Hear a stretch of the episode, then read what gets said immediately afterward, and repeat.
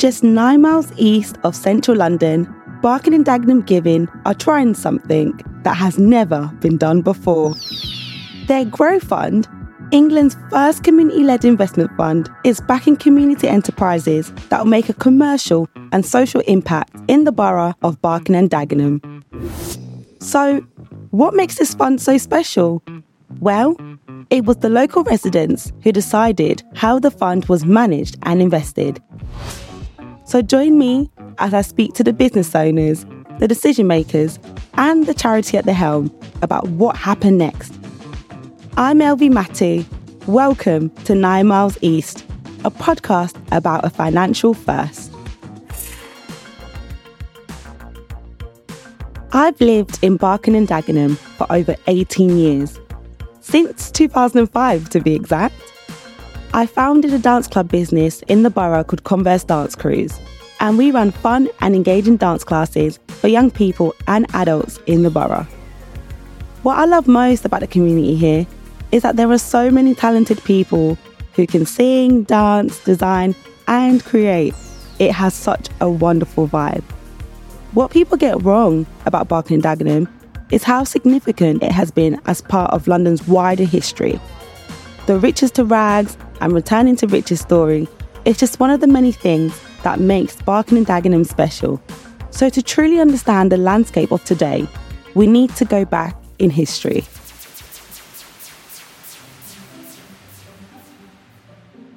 Born in 1863, Henry Ford was an American industrialist and the so called pioneer of welfare capitalism, who founded the now ubiquitous Ford Motor Company and expanded it to Britain.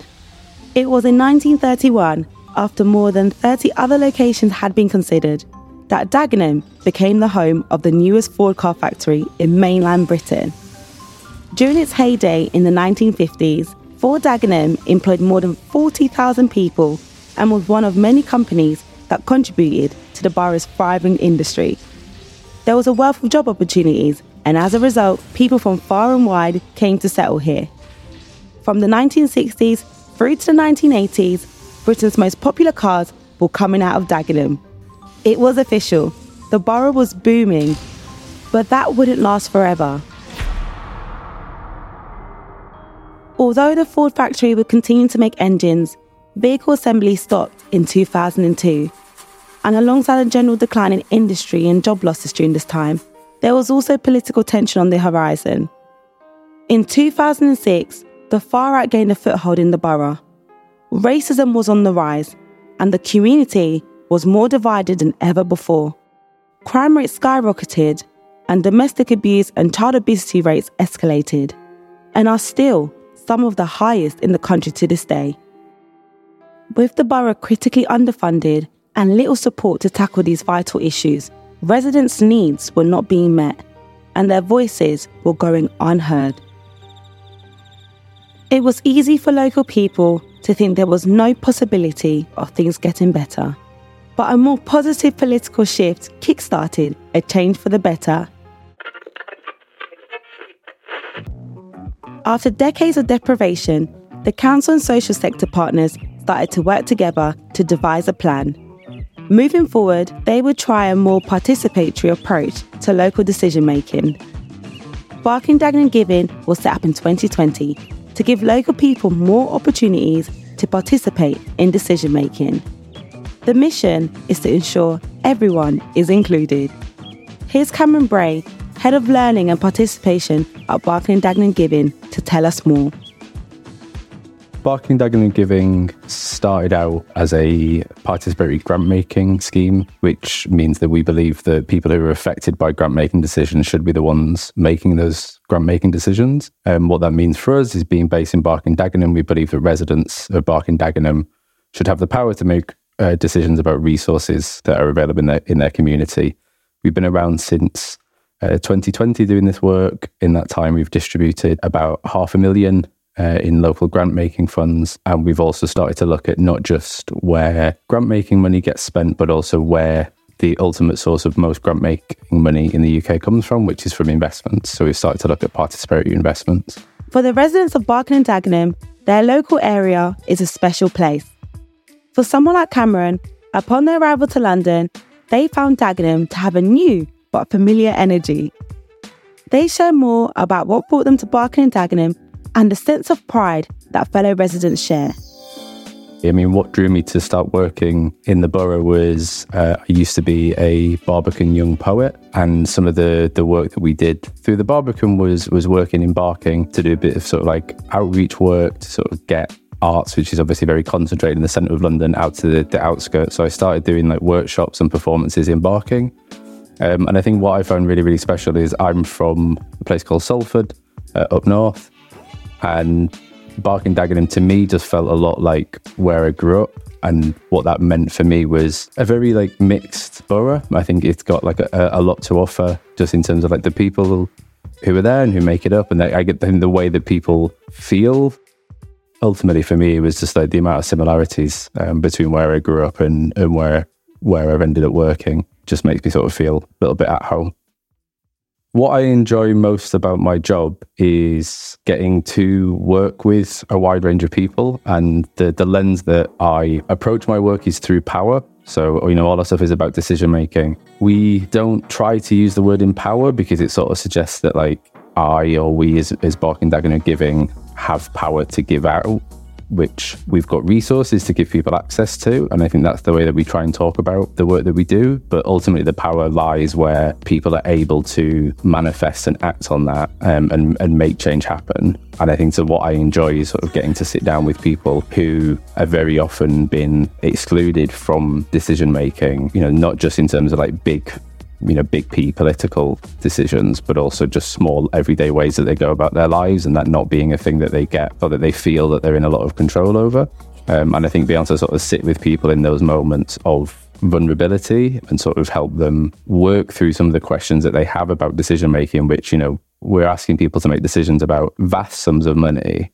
Um, and I think that can feel very intimidating to people. And so I think what I really enjoy is seeing that change and that growth that happens from people from going from you know the very common narrative that that we have is people going oh who am i to make these decisions? to then ended up being like very comfortable making those decisions and, and talking about like why why wasn't i able to make the decision before? Like why was i being cut out of these conversations?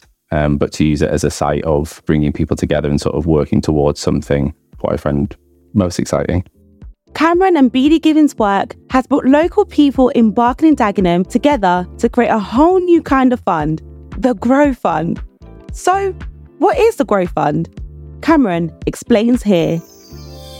What underlines the Grow Fund is a desire to see um, local ideas grow. There's a lot of development and change happening in Barking Dagenham. And I think while, you know, lots of people welcome that, there's also a sense that people who live and are part of the borough already should be able to access those opportunities and, and be part of that that growth and development. What residents have decided is that there's a pot of money which is for grant making, and then there's a pot of money which is to create an endowment fund for the borough. So that's about creating a long term legacy for Barking and Dagenham. The Grow Fund is a vehicle for helping local organisations grow and develop through a combination of grants and fair repayable finance. As head of learning and participation within BD Giving, Cameron recruits community members and works directly with groups as a facilitator of conversations around what should happen with this pot of money. Cameron shares their experiences. What was interesting is where we started off with the question of what should this money be spent on? When we first went out with it, the sort of little bit of pushback we got from people was this is a huge sum of money it's not just a question of what do we want to spend it on, but how do we spend it? Like, how do we go about understanding that sum of money and the context, the bigger context in terms of what it might do for Barking Dagenham? So then that that came back onto me to then help design a program that built up that local capacity within residents. So people who were interested step forward. Um, we worked with an organization called the Curiosity Society to create a bespoke program which took um, about a dozen residents. We worked with them for, in total, two years and took them through a very methodical process. Um, which went from them learning about how investments work, about how large scale financial systems work, and what role this money could play within big financial systems. So throughout all of this, you know, I was helping design the curriculum and really building those relationships with residents to sort of make sure that they felt comfortable and that this was going at a pace that suited them. You know, the way that we talk about it is about trying to accommodate as many views as possible. So it's not always possible to have a consensus, but can you reach a point where enough people feel that their views have been heard and respected and incorporated into whatever happens that they're happy to go along with it, even if they're not necessarily happy with the decision itself. More from Cameron to help us understand where this pot of money comes from.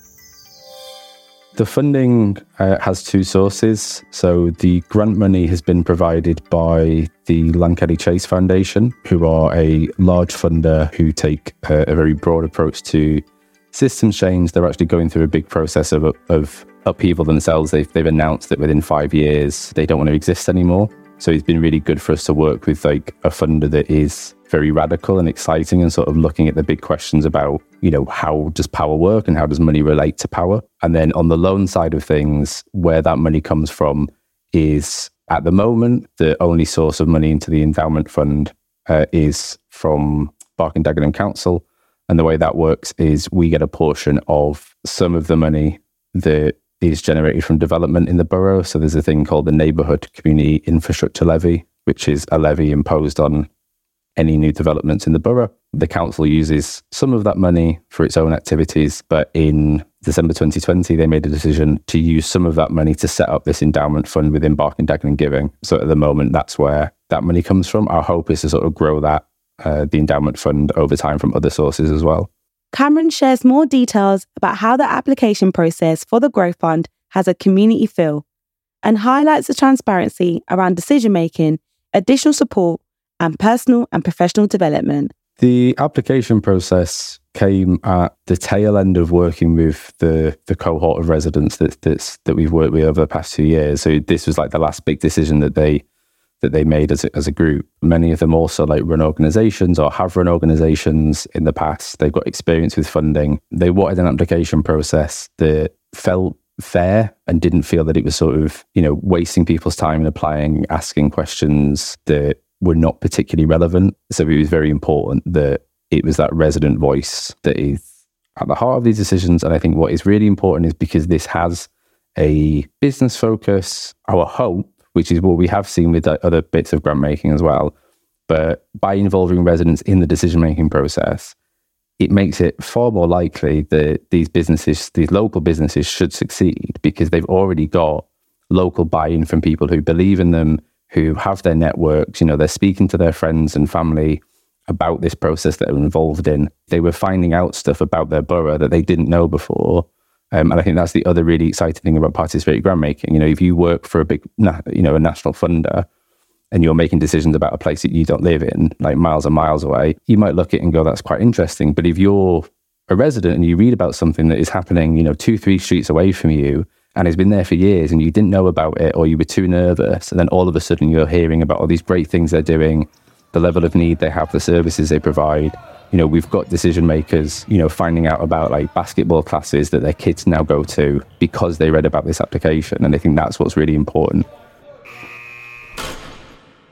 for us is that the process of decision making isn't just about getting to the outcome of these, you know, which eight people get to benefit from this. Is also what is the the whole the impact on the wider system of actually involving local people in the decision making. And I think that's for us is, is one of the really big strengths applying for funding can be daunting, and historically, some applications can be tricky to understand or complete.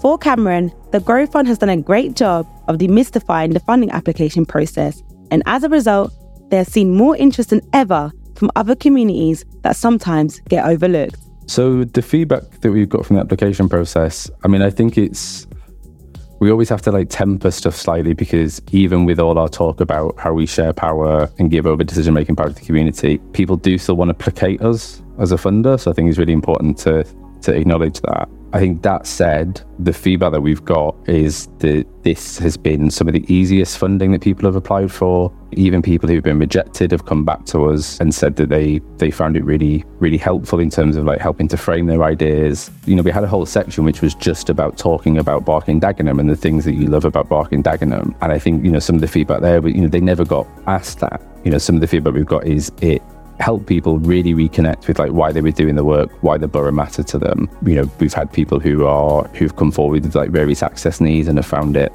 um, more accessible than than uh, many other funders. Which uh, you know, I've uh, I'm disabled myself, and I've done a lot of like, disability rights work. Um, so it's really encouraging to to hear. Um, I think we've still got a long way to go, but I think it's really important that we take time to acknowledge when we're doing stuff right, and hopefully share that practice with other funders because we know that a lot of them are struggling with sort of with attracting different groups.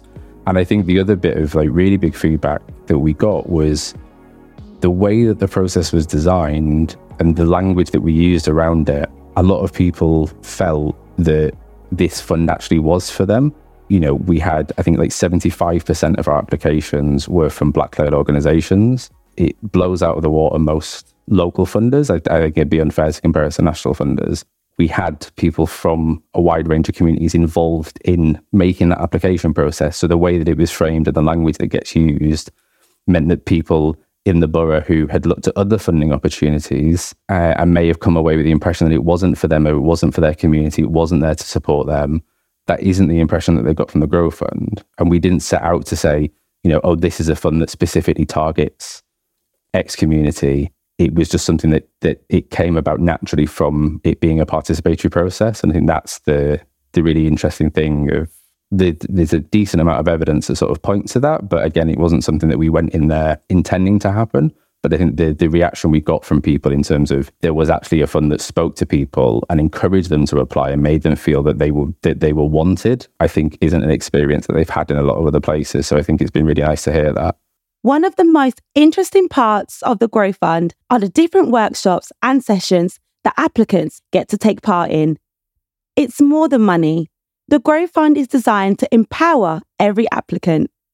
Cameron shares more about how the Impact Hub and Barking Dagenham Giving put their workshops together in the spirit of collaboration and the positive outcomes. So the way that the Grow Fund program is operating is we're we're very fortunate to be working with Impact Hub London on delivering this. Impact Hub London are a business accelerator. And so they support uh, entrepreneurs with a, a, a, social focus. So they offer sort of like workshop support, they set up peer networks, and a lot of like one to one targeted uh, action. So we've we've brought them in at the behest of the community because it's not a skill set that Barking Dagenham and Giving has. So our community steering group really wanted to make sure that we were leaning on expertise so that these businesses that have been supported through the Fund get you know as much help as they can to to make a success. They have come up with a lot of the, the syllabus based on their experience in deliver, delivering similar programs. Where we fed into it is based on our experience as a grant maker over the last sort of few years and trying to identify what the local need was um, around, you know, why are people having trouble accessing finance? Why are people having trouble accessing like larger grants or or larger pots of money? You know, we're talking about like sales, marketing, foundational things to organizations. Uh, you know, the difficulty that we, we're having in Barking and Dagenham is it's the, the fifth most deprived borough in the country and there is there's a lot there's a huge amount of excellent people doing amazing work trying you know supporting local businesses but if the landscape is a struggling borough it's very hard to sort of see that and for it to happen organically and to sort of have people that you can learn from and to know where to turn to for help as well um, so I think a, a, lot of the stuff that we've tried to design the program around is to really speak to those foundational needs. We've consulted with, so you've got the Barking Enterprise Centre, the BEC, um, you know, so we had their input in terms of what were the needs that they were seeing locally um, that this program could help address. Um, so that's that went into it as well. We had our our residents, our decision makers, as part of the process. You know, many of them run businesses as well, and if you know, a lot of it was informed by their experience of trying to run a business in Barking Dagenham. What support did would they have wanted at the time when they were starting out? So all, all of that's come together to sort of give Impact Hub um, a basis to start from.